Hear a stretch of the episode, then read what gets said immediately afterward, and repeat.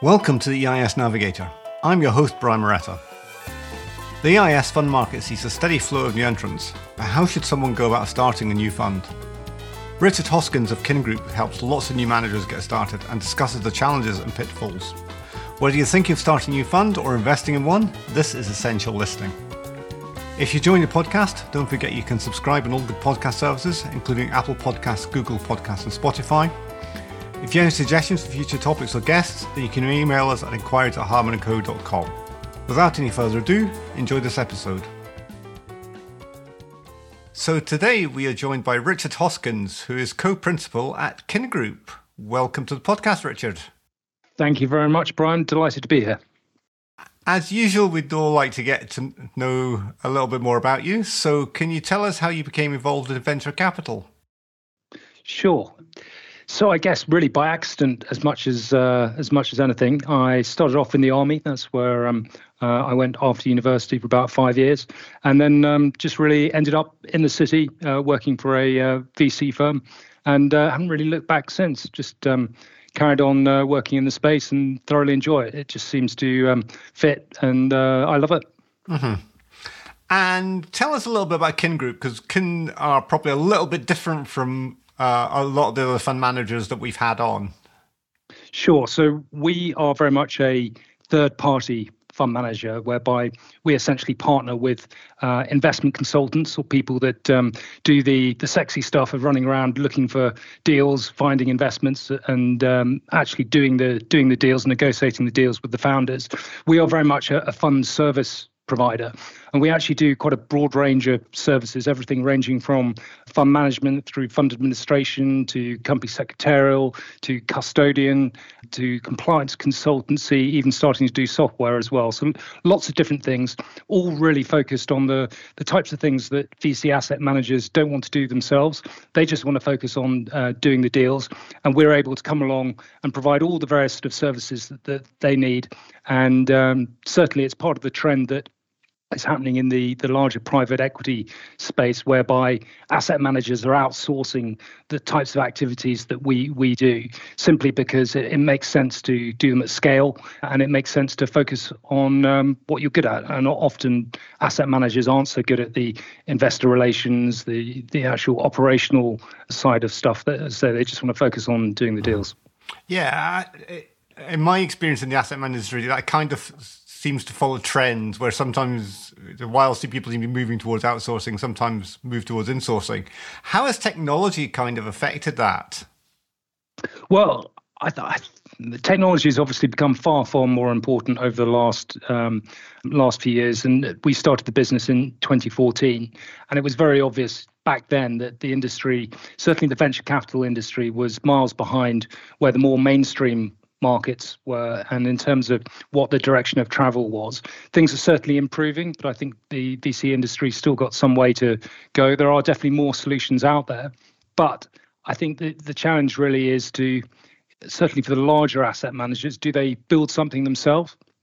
Or, or do they actually uh, insource it from from someone else? And I think inevitably, whilst it's easier to build tech than it's ever been, and it only will become more easier to, to do that. The reality is, you do need to know what you're doing. It's not just about building the tech; it's about the systems, the processes, the operational side. Certainly, I think the the tech is actually the the relatively easy bit. It's more having those processes locked down and um, making sure everything's communicating as it should be, rather than the actual coding as such, because you can just buy that in essentially. Mm-hmm. Yeah, yeah. And I guess that sort of leads on to when I spoke to you initially about coming on, you, you suggested talking about raising your first VC fund as kind of good, as an interesting ju- jumping off point. And I think that's sort of relevant in terms of, you know, sort of people starting off and trying to figure out all these things like administration, whatever. So Maybe we could just give a bit of context in terms of what you see in terms of the new funds appearing. How many new funds, how many managers are appearing each year? You know, what, what's the sort of shape of the market at the moment? Sure. Well, the the VC market, and particular EIS and, and also venture capital trust, has changed massively in the in the 16, 17 years that I've been uh, working uh, in, the space. Initially, when I started off, the only game in town was what I would describe as traditional growth-led uh, EIS funds and, and, and, VCTs, what we're used to today. And then we went through the, this um, interesting period whereby actually the vast majority of money was not going into uh, what I would describe as genuine venture capital offerings. Mm-hmm. It was going into more synthetic mm-hmm. tax planning products. Yeah. But they grew the market hugely, I think, at a scale as well. You're absolutely you're absolutely right, and, and it did raise the profile of the industry tr- tremendously. And you know, financial advisors are far more aware of the likes of EIS and VCTs than, than they ever have been, and um, you know, venture capital more generally is much more accessible and much more known about and, and much more mainstream than it's ever been. And I don't I don't really see that trend uh, changing. Mm-hmm. So are you seeing presumably most new fund managers who appear sort of knocking on your door, even if they don't sort of uh, take advantage of your services. How many people do you see sort of looking to raise funds? Ooh, um, I, I, would say we probably get certainly in over the course of a typical week. We'll normally have a, a few people knocking on our door. Obviously, not all of those uh, turn into people managing funds. And bear in mind that does range from obviously well established VC firms that are perhaps just looking to outsource a little part of their their proposition uh, and just use us for a discrete part of what, what, they're trying to do to more the kind of startup um, managers. I was talking this afternoon to someone who uh, is just looking around the market, looking at setting up their own EIS fund. They're just a one one person band at, at the moment. They're essentially looking to monetize their their network of contacts that they they built up over the last eight, nine years. But typically, I'd say that doing it, you know, starting a, a, new VC asset management business, it, it's a difficult thing to do on your own. I think starting any business on your own is going to be a, um, a challenge, but particularly when it comes to asset management, because you, you simply have to have people around you to help you. And yes, you can outsource some stuff, but speaking as a someone that, that's started a business uh, themselves, and in fact kin started in the in the very room in which I'm talking to you from now, which is uh, the, um, the, the study of our our flat. And, and what would happen? My um, my business partner would be coming into uh, our, our, flat just as my wife was going off to, to work, and we spent the first year of um, our, our, time working like that. And I can remember having the having this discussion whether it's uh, thirty pounds on business cards or or sixty pounds on business cards. Uh, and and so the um, things have changed quite a lot. But having that, you know, having someone with you to um, help um, really balance out the uh, the ups and downs of, of, building a business, I think, is really important. Whatever sort of business you're building, whether it's a VC asset management business or um, anything else for that matter.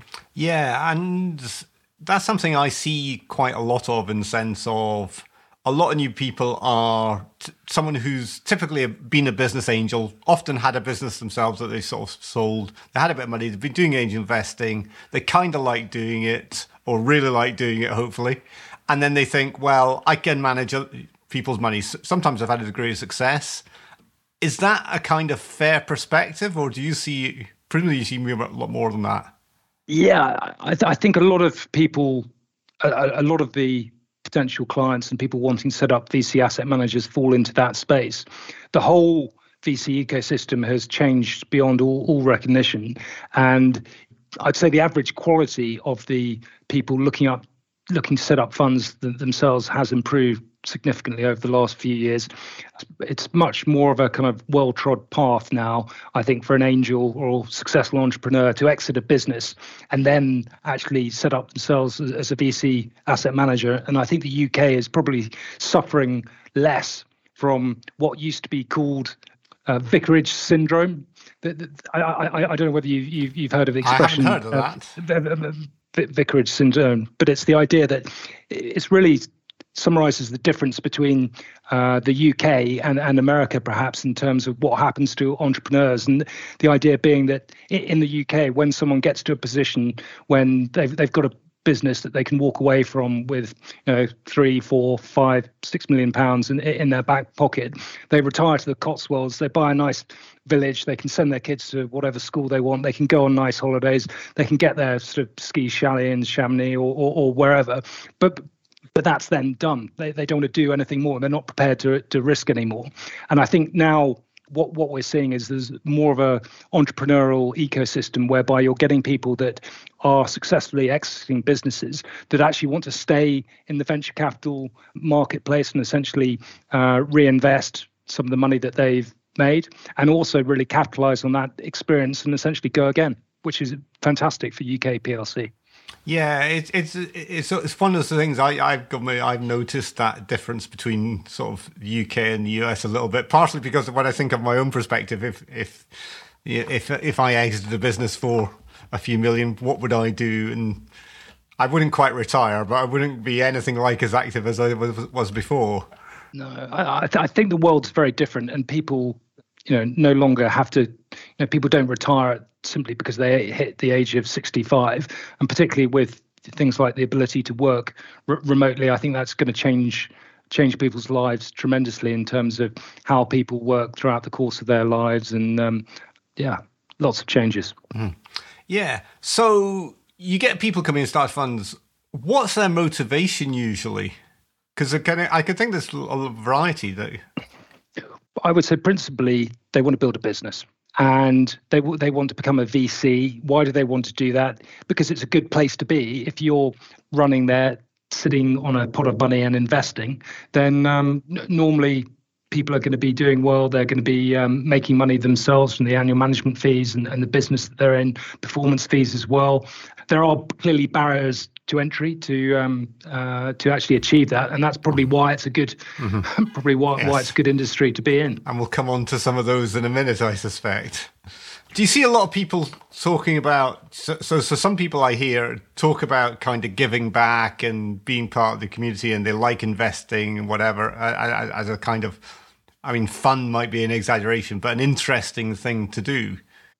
I think we're seeing more of that. I think another trend that is very positive is the, the rise of social entrepreneurship and the idea of impact, and that actually you can do a lot of good through supporting smaller companies and, and helping them grow.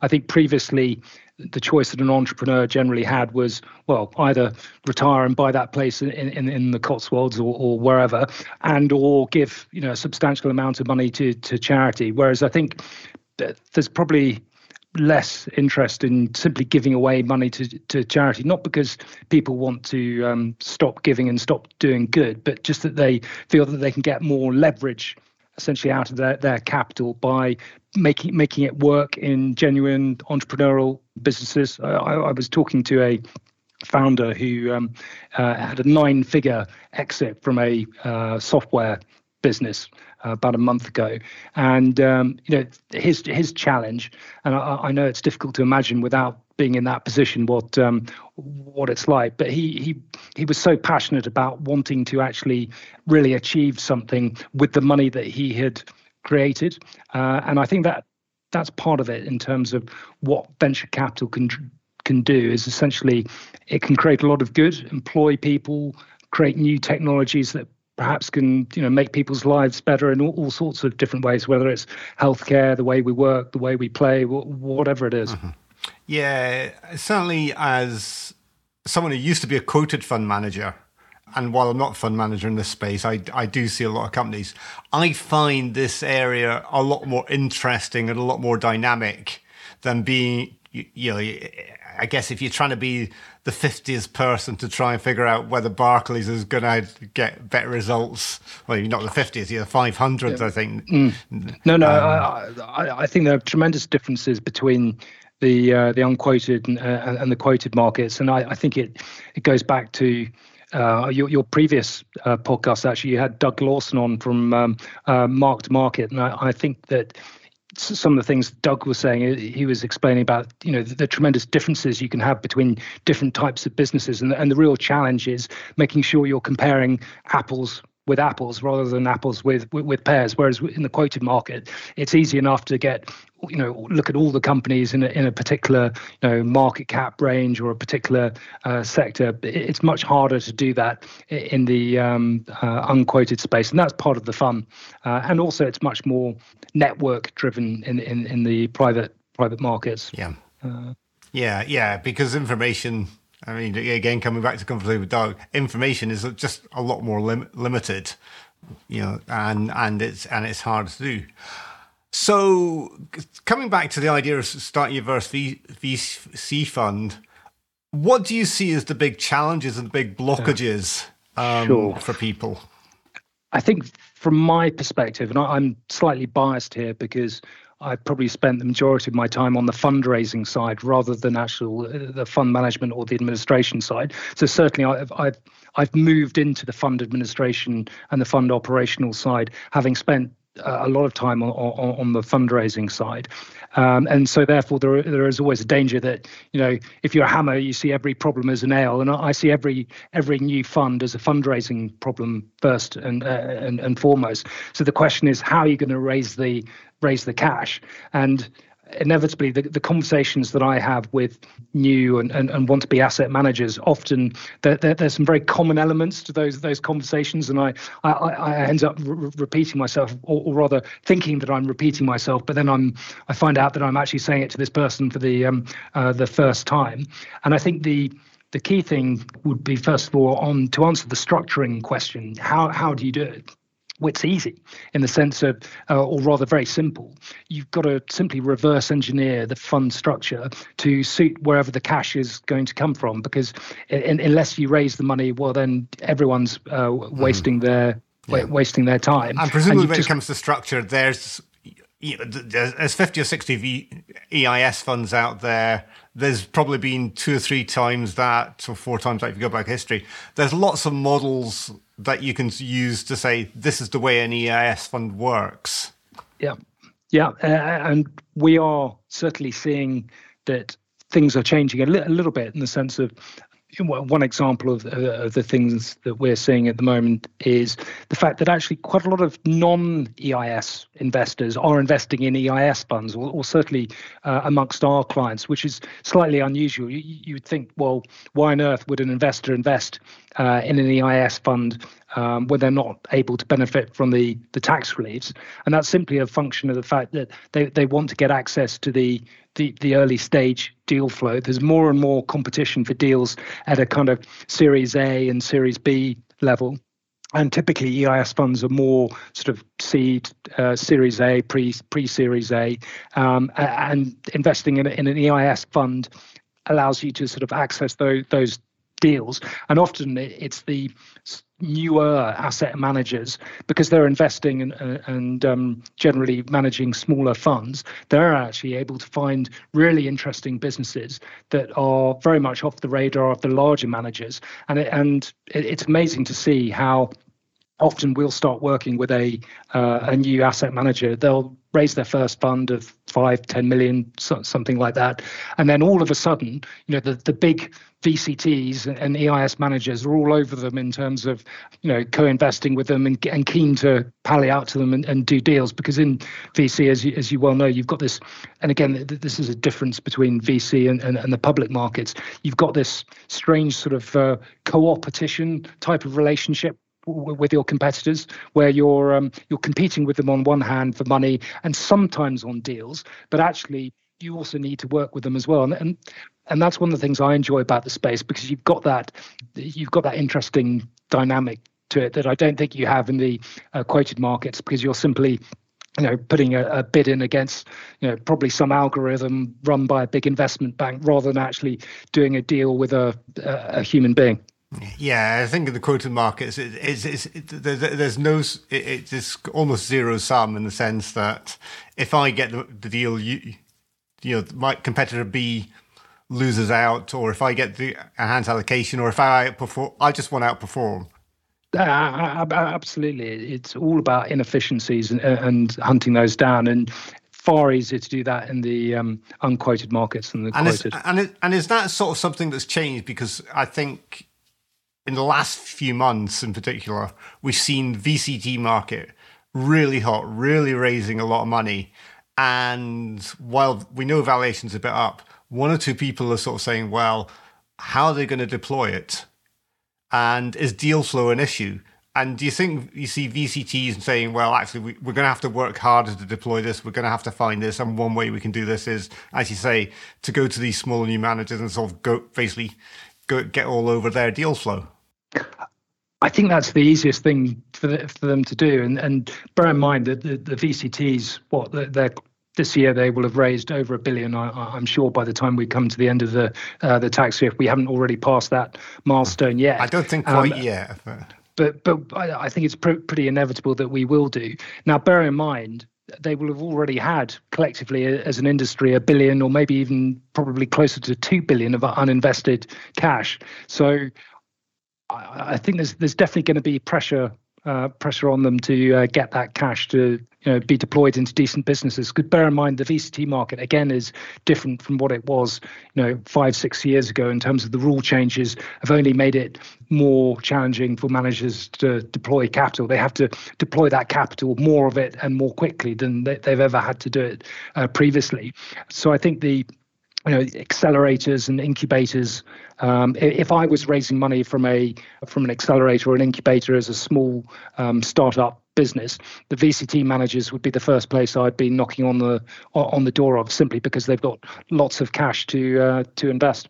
Yeah yeah that would make sense. So if you're a new fund manager how does that work? Because if you're an eis inevitably your first thought is retail in some sense in getting to private investors who gain from the tax relief. Should you be actively marketing to this kind of later stage market, do you think? How do you actually work over that? It's challenging. I think the probably the best advice is just to you know focus on essentially what your USP is or or, or where you can add the most uh, value just to challenge that, when you say that the retail market is, is the obvious one to go for, again, something you know that we're seeing is we've certainly got clients that have raised money from universities and, and all sorts of organizations that you wouldn't actually expect to be investing in a EIS fund, um, but they want to get access to, uh, to, to deals essentially. Yeah, I, and some of it comes back. I think you know the, the, the white paper I wrote last year suggesting venture capital makes sense as, a, as part of an asset allocation, even without the tax reliefs. And I'm sure that's figuring in people's thoughts as well. Uh, complete, completely agree. The the last um, EIS fund I invested in was two years ago. Now I have already had my capital back, so I've had one exit within the three year period, so I don't get my my uh, tax relief. I lose the uh, small amount of tax relief I claimed on, on that particular investment. But essentially, all of my risk has been taken off the table, and I'm I'm now sitting with a, a paper gain of well, you know, three four times the amount of money that I, I invested. Now that sort of level of return is obviously it's not always going to work like that and i'd be the first to admit that i've invested in funds that have you know completely bombed and, and the only cash return i've received has, has been a loss relief. So i'm, I'm certainly not you know uh, I'm, I'm not lucky in terms of where i uh, deploy my uh, my uh, meager capital myself but it just goes to show that when when you get it right if you back the right managers that have got proprietary deal flow that's that's the real secret i think as an investor. It's about working out which managers are genuinely different from from the others out there because it has got an increasingly become an increasingly crowded um, marketplace. And i think for a new asset manager probably the best advice i would give is just to think about what makes you different. And there's, there's always there's always a challenge with that. And it makes me think of it doesn't it's not been an easy thing because i've seen you know where, where I sit, I see a lot of new, new, managers coming through, and every second or third, when I'm rolling my eyes a little bit and saying, "Oh, here's just another tech fund," and I don't really know in what way they're different from everybody else. So, how if someone comes to you, how do you suggest they find a way of differentiating themselves? Well, I, I, tell them a story normally, and again, this is another another example of where I end up uh, repeating myself, um, or, or, certainly think that I do, and it's about Brian. but not uh, Brian Moretta of Hardman. Uh, it's about uh, Monty Python and the life of Brian. And you may remember, uh, I, I take it, if you. I've seen, seen okay, how, with my name, how could I not see the well? Well, exactly, exactly. But there's my favourite scene in there is where Brian's sort of talking to the crowd and he says to them, You're all different and they all talk back to him in unison and say, "Yes, we're all different all, all, all, all, together." And sometimes I do think, you know, particularly new VC asset managers and, and the younger managers do sometimes fall into that trap of thinking that they're different when actually they're not. Now, the the irony is, often they will have things that do make them genuinely different, but they don't necessarily know what those things are, and, and that's where it's. Um, useful to um, tap into the various different resources in in the industry, uh, speak to people, network. Uh, you've obviously got the um, new entrant network that you run, Brian Hardman runs. It's something that's difficult. It's difficult to be reflective yourself, particularly when you you don't necessarily know what's gone on before you in the in the industry and and what has maybe happened 10 12 13 14 years ago mm-hmm. Yeah, and, and and and the people who do differentiate themselves do often have something a, a really good story. I mean, I, I don't know why, but I'm thinking of a manager who is in B2B SaaS, and they have a playbook for developing, you know, effectively growing sales. So they invest a very particular stage, and and B2B SaaS is a really crowded space in in some ways.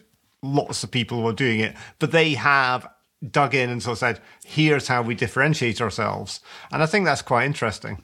And I think you touched on an important point there that consistency of message. Now, from the sound of it, I don't think that uh, asset manager has necessarily changed what they're they're doing. It sounds to me like they have decided what makes them different. They've stuck with it, and they've just sort of banged that drum repeatedly until you and everyone else in the market, you know, knows who who, who they are. I think it's a a trap you can fall into that you just change your messaging according to whatever is flavor of the day. And I think the marketplace is savvy enough to to know when they're being sold to and being told something that uh, is just window dressing rather than it, it's genuinely in, in, your DNA. And it's about having the confidence to um, you know to be to be genuinely you because if not you know people you know the analysts such as yourself you know generally will um, uh, find you out or, or, certainly ask you challenging uh, challenging questions yeah yeah and, and to be fair i think some people it's not a case of flavor of the day a little case. I think they're just trying to find a message that sticks. They go in and perhaps a little bit naive, or perhaps it's very hard to not be naive if you're coming as a new manager because there's 60 funds out there, and and, you, and it's very difficult to go and look at all of them.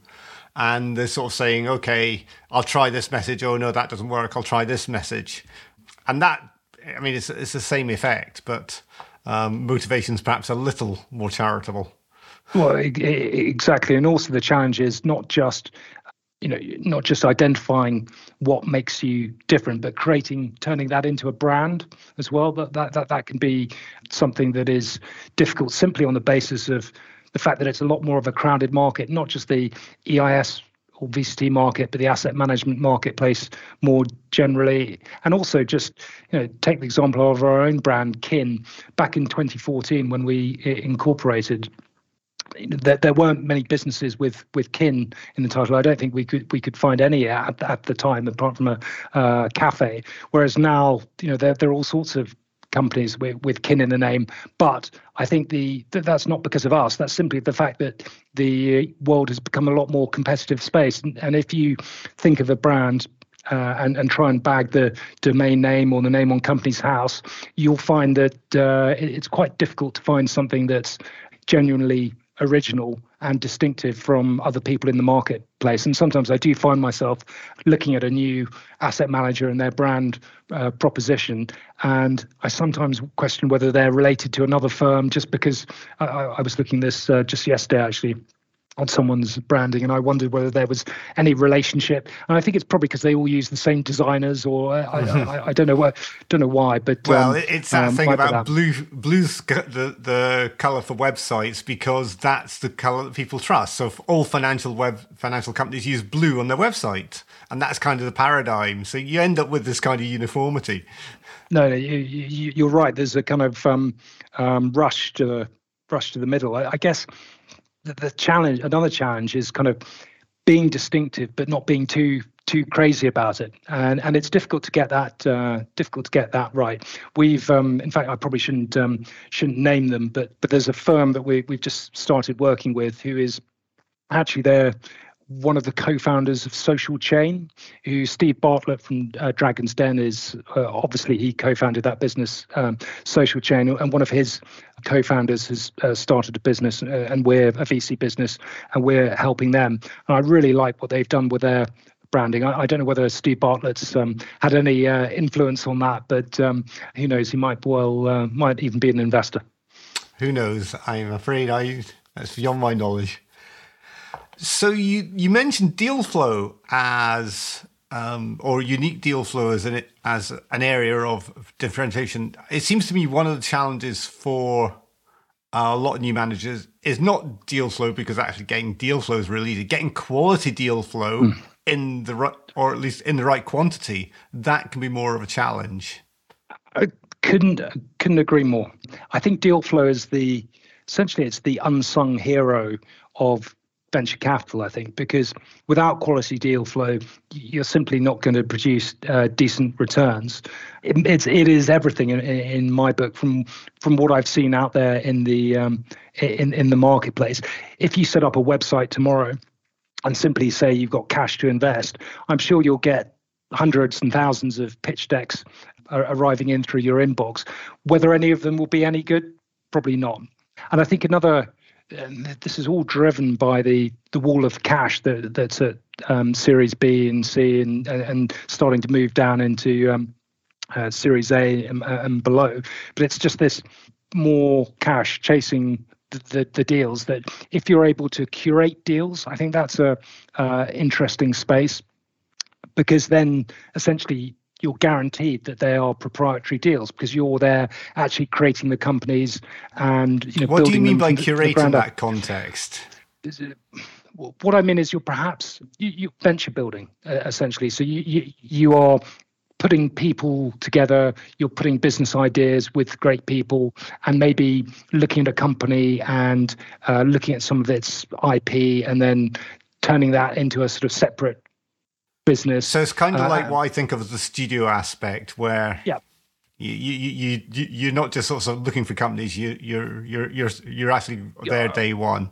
Yeah, Co- correct. And I think it's probably just a terminology thing. I mean, I, I couldn't even tell you what a venture studio was. Is it the same thing as an incubator? What's the difference between an accelerator and an incubator? Well, I suppose six months say, ago I didn't know the difference either. well, exactly. You, it is an accelerator genuinely later stage than an incubator? Well, you would have thought it would be given the um, given the names, but again, it's all about um, you know the the challenge of comparing um, like with like. Yeah. Yeah. So in terms of so someone comes with deal flow, how does does somebody improve their quality of deal flow? Oh, I think it's about having like any with any high performance organization, it's about having a process in place which allows you to look at what you've missed out on, look at what hasn't worked. I think there is a danger that you people shy away from failure and actually, I think I've, I've learned to consider failure a, real asset, provided you use it in the right way. And uh, and one of the one of the things that we try try and do, and it's certainly not not easy, is to create a culture whereby when things go wrong and people make mistakes, which they they do that, that that's life we, we, we sit down and have an honest chat about why whatever it is went wrong and you know try and learn what we can from that without you know blaming people uh, and really focusing on, on, trying to improve what we do. And I think with with deal flow, certainly you can take a similar uh, uh, approach uh, and look at the deals that you know perhaps you missed out on uh, and think well actually if this if we are an investor in i don't know, you know, green tech whatever that is you look and, and think well why wasn't i you know why didn't i become aware of that deal who was the introducer who which incubator or accelerator or studio or whatever did it come from right you know we need to have a contact contact there. So I think it's just really having that feedback loop and making sure that's uh, that's humming nicely. Mm-hmm. There's some managers I see who do very interesting things on sort of deal flow where they they sort of track the companies they rejected as well and see how how well they've done and then kind of review why they got decisions mm. wrong. And it's not just looking at you know, what you what you selected, but what you didn't mm. select can be. Uh, I, I've seen similar similar. I've probably this is going back a bit now, probably about eight nine years. So this particular investor has probably moved down the the food chain into much earlier stage deals. But the thing that amazed me was how early and for how long they're tracking uh, deals before they actually do them. In, in some cases, it, it was sort of, you know three years plus. and I'm sure that part of their reason for uh, industry leading performance at the time was very much the approach they had, had taken on on deal flow. And also bear in mind, I, have you know in one way or or the other, I've worked with well, dozens and dozens of um, both VCT managers and uh, EIS managers.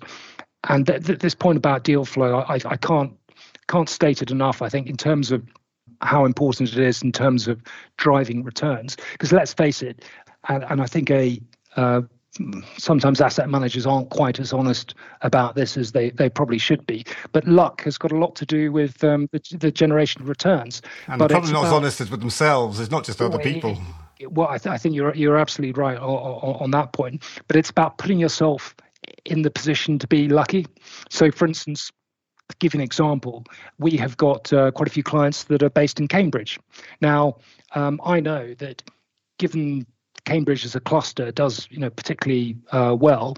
That actually, if you were to, to, randomly throw a dart on anywhere in the UK and, and find a business that was going to be a, you know, billion pound company that actually Cambridge is a good place for that dart to land. Now that's not that's not to say that there aren't you know fantastic uh, companies and fantastic technology right across the UK. You know we have clients uh, our furthest client uh, west is in Dartmouth, believe it or not. Uh, we've got clients up in Scotland. We've got clients in uh, Northern Ireland. So we've got clients all, all over the place.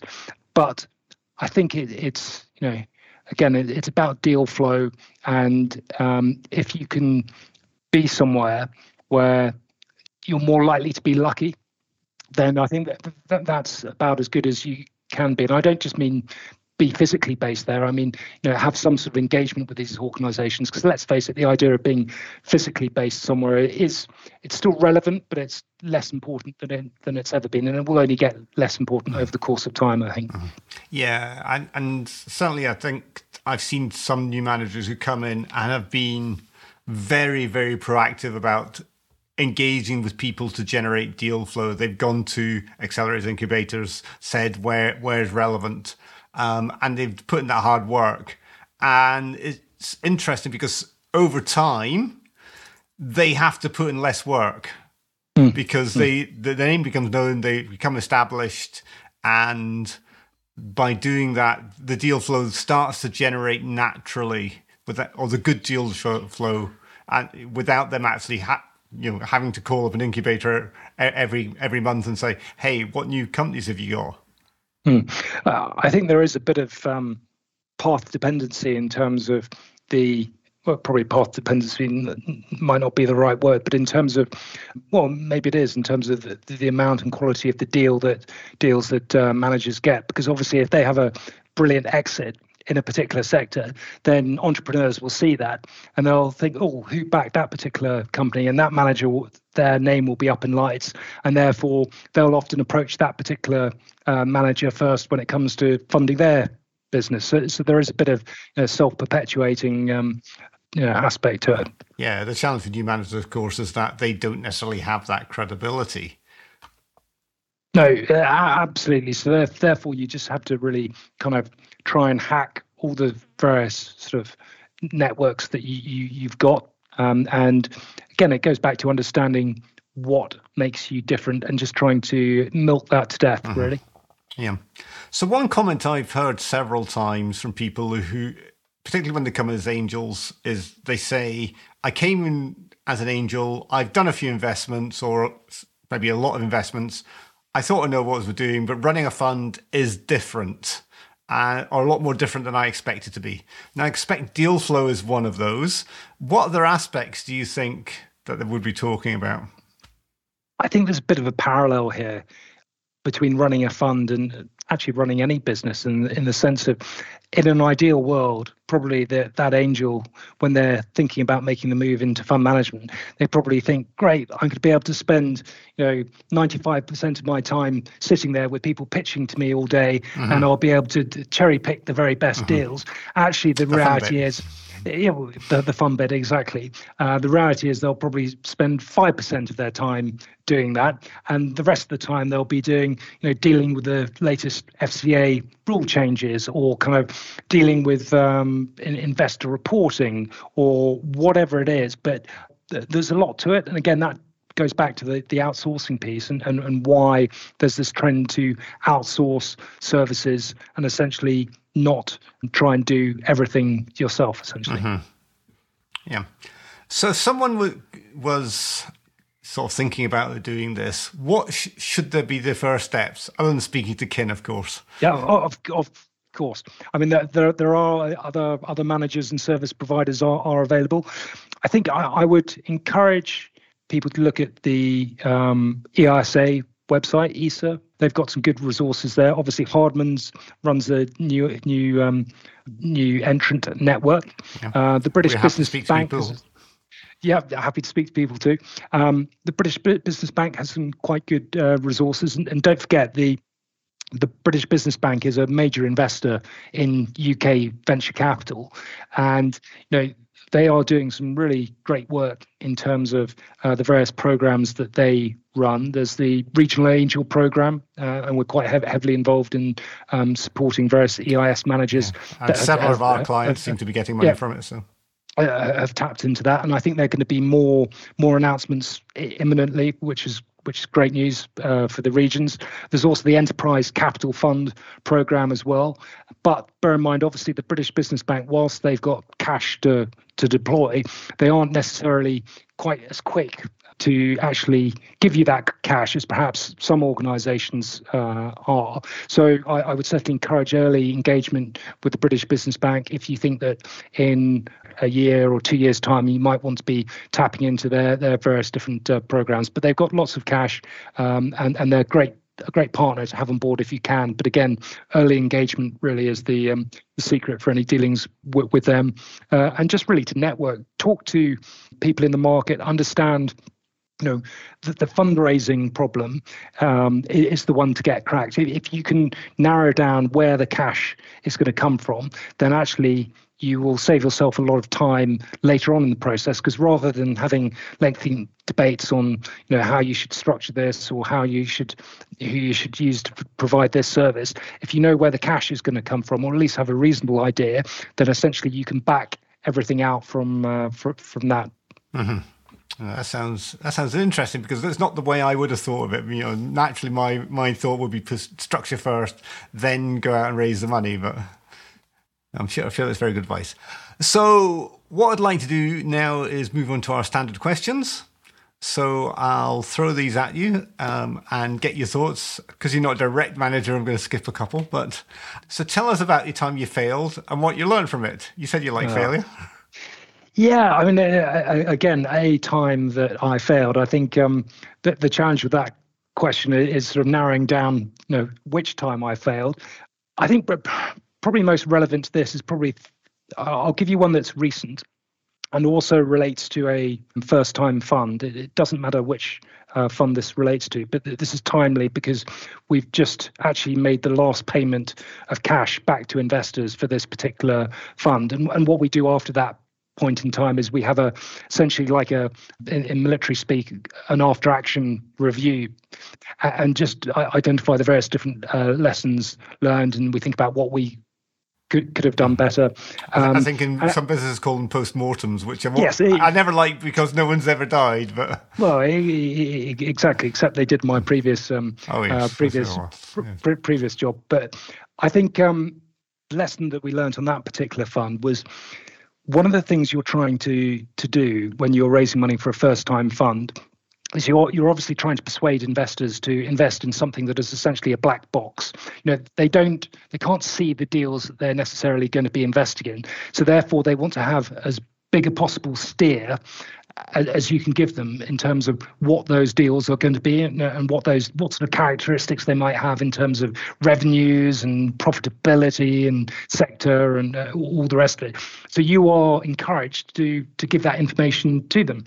And I think the mistake we made with this fund is we were a little too prescriptive um, and we, we were a little bit too precise in terms of what we were going to do with the fund in terms of the the investment strategy was a little bit too predefined and inevitably we ended up having to go back to investors not once but twice to actually change the mandate of uh, what we were doing. And I, I, th- there were reasons for that in terms of it. It was a new type of in, investment structure. So, again, getting someone over the line for something that is new in terms of concepts is, is always going to be um, hard. But I think that's the lesson that we learned there. Mm-hmm.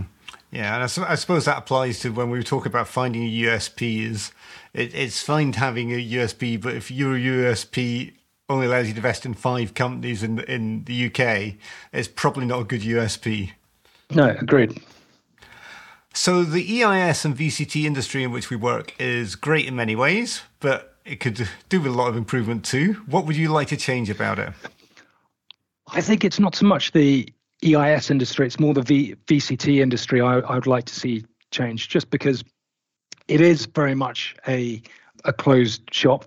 Uh, I know that might make some managers uncomfortable. And I remember in the early stages of our business, we um, uh, there was a press release that um, was was picked up and made some reference to the VCT industry being a closed shop, and we actually got sent that press release, or rather that article back by a VCT manager with a certain part of it highlighted, saying, you know, the VCT industry is not a closed shop, which kind of probably suggests it might be if someone's going to take that much of an issue with uh, someone accusing it of being a closed mm-hmm. shop. But I, I, think the fact is there there are some, you know, naturally, uh, particularly intermediaries are, are drawn to VCTs by virtue of the fact that they are, you know, that they are more, at least slightly more liquid than EIS funds. But I think there are some, you know, fantastic new um, EIS managers out there, and often it, it's the early funds that a um, asset manager is working on that perform the best because obviously they they want they're able to get in at lower valuations it's more more about them actually having to find brilliant investments rather than deploy capital uh, which obviously if you are a large manager raising many millions of pounds each year, then it becomes a more of a deployment process and deployment issue than an investment process. But I think it's just Uh, two. I've given you two things there. One, the VCT industry being less of a closed shop. I don't think that's going to happen without changes to le- legislation. Well, but, I think it's partly market led as well, and that a lot of VCTs are sold on the yield and the dividend and, and the regular income.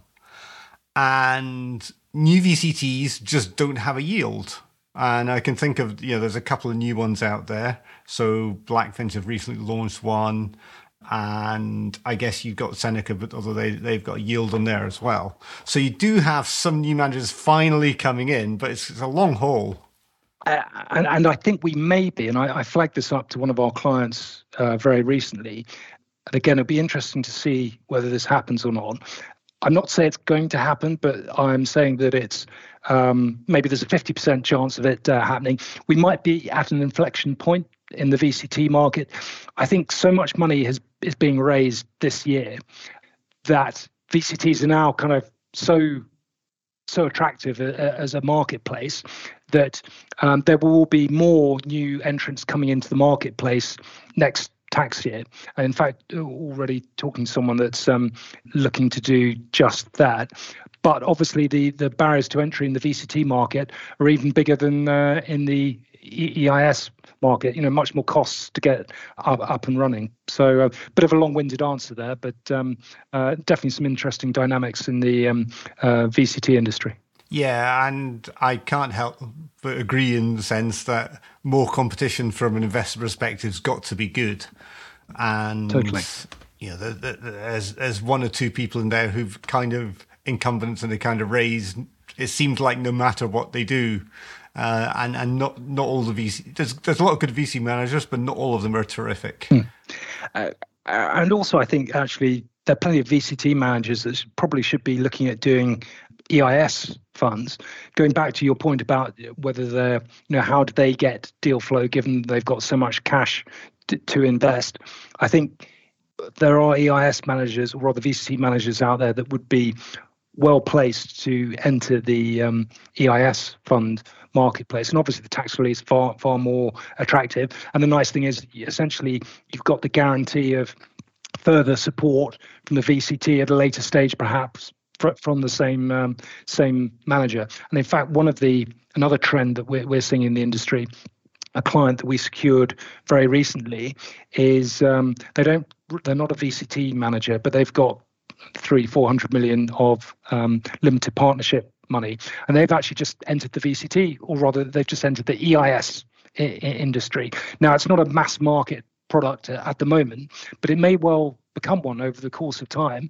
And what they're looking to do is essentially just do a sort of sidecar arrangement because obviously they've got lots of high net worth and ultra high net worth uh, individuals that, that know them and they want to um, give access to their deals in a way in which is tax efficient for, for those in, individuals. So we are seeing and talking to a number of larger VC managers that haven't been in the VCT or EIS space, but are certainly looking to start in the EIS marketplace. Yeah, we've got a new client who's got an EIS fund, which is VGC, who were on the podcast about uh, a month or so ago and they they have essentially come down their GPLP and they've, they've come down. Um, and I know at least one of the managers got a sidecar to their LP fund for EIS. So it's maybe it's something that we'll see more of in the future. No, I, I think you're probably right on that.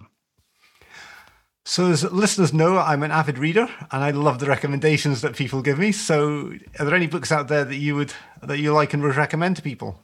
So, I, am a bit of a bookworm myself. My um, my Bluetooth headset has certainly during um, lockdown has been kind of glued to my head.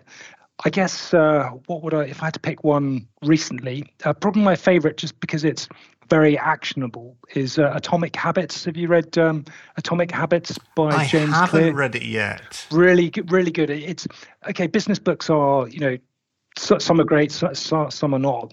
But this is a really, really, really actionable book that is applicable not just to not not just to business, but also just to life generally. So, so I would strongly recommend that. I also, if you read any of the Jim Collins books, Good to Great, Beyond Entrepreneurship? They seem to be flavour of 2022 because I've had a couple of them recommended recently. Okay, well, I, am a. I got into those during the first uh, lockdown, and I think you know Jim Collins is you know the, the way he looks at things is just so so good, and I can really identify with it a lot. And in fact, um, I actually dropped him a dropped him a note and sent him a little book uh, just to th- thank him because I'd, I'd learned so much from um, his, his, first book. Um, and it was actually the uh, book called Serve to Lead, which is the book they issue you at the Royal Military Academy, um, Sandhurst.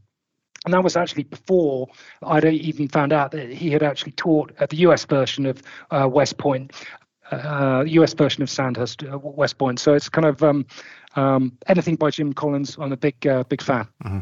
Yeah, so I think he's got half a dozen in, in, in the series. So we'll we'll find a list of them somewhere and put them all put them all in the show notes.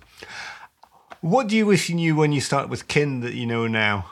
Yeah, well, I think I'll, I'll probably credit Jim Collins with this one. Actually, I think it's just about having as a business a resolute purpose um, and just making sure that everyone is focused on that purpose. Because let's face it, none of us like being managed, and I, I think you don't you don't need to manage people if they're directed in the in the right direction. They genuinely understand what the organisation is trying to trying to do, and I think that's something that we we've made a real point of doing over the last few years, just making sure everyone's on the same page. We're all pulling in the in, in the same direction. We're all focused on, on on the same goals. Excellent. So, did you not really have that to begin with?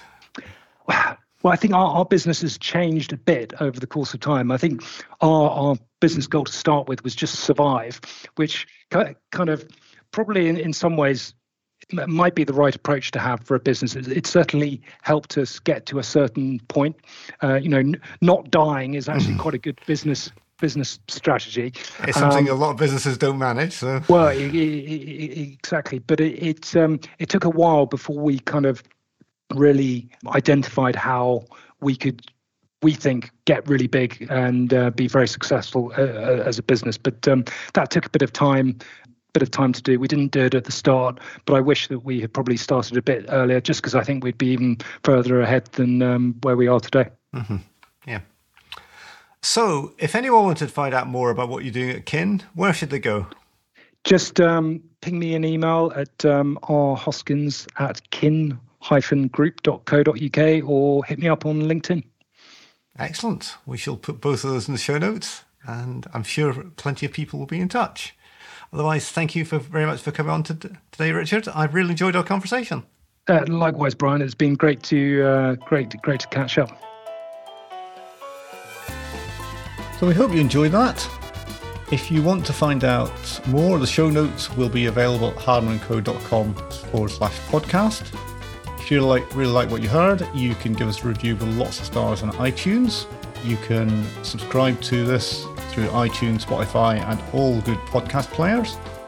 If you want to give us feedback or find out more about what we're doing, then you can send us an email at inquiries at hardmanandco.com. Thanks very much for listening and hope to hear from you soon.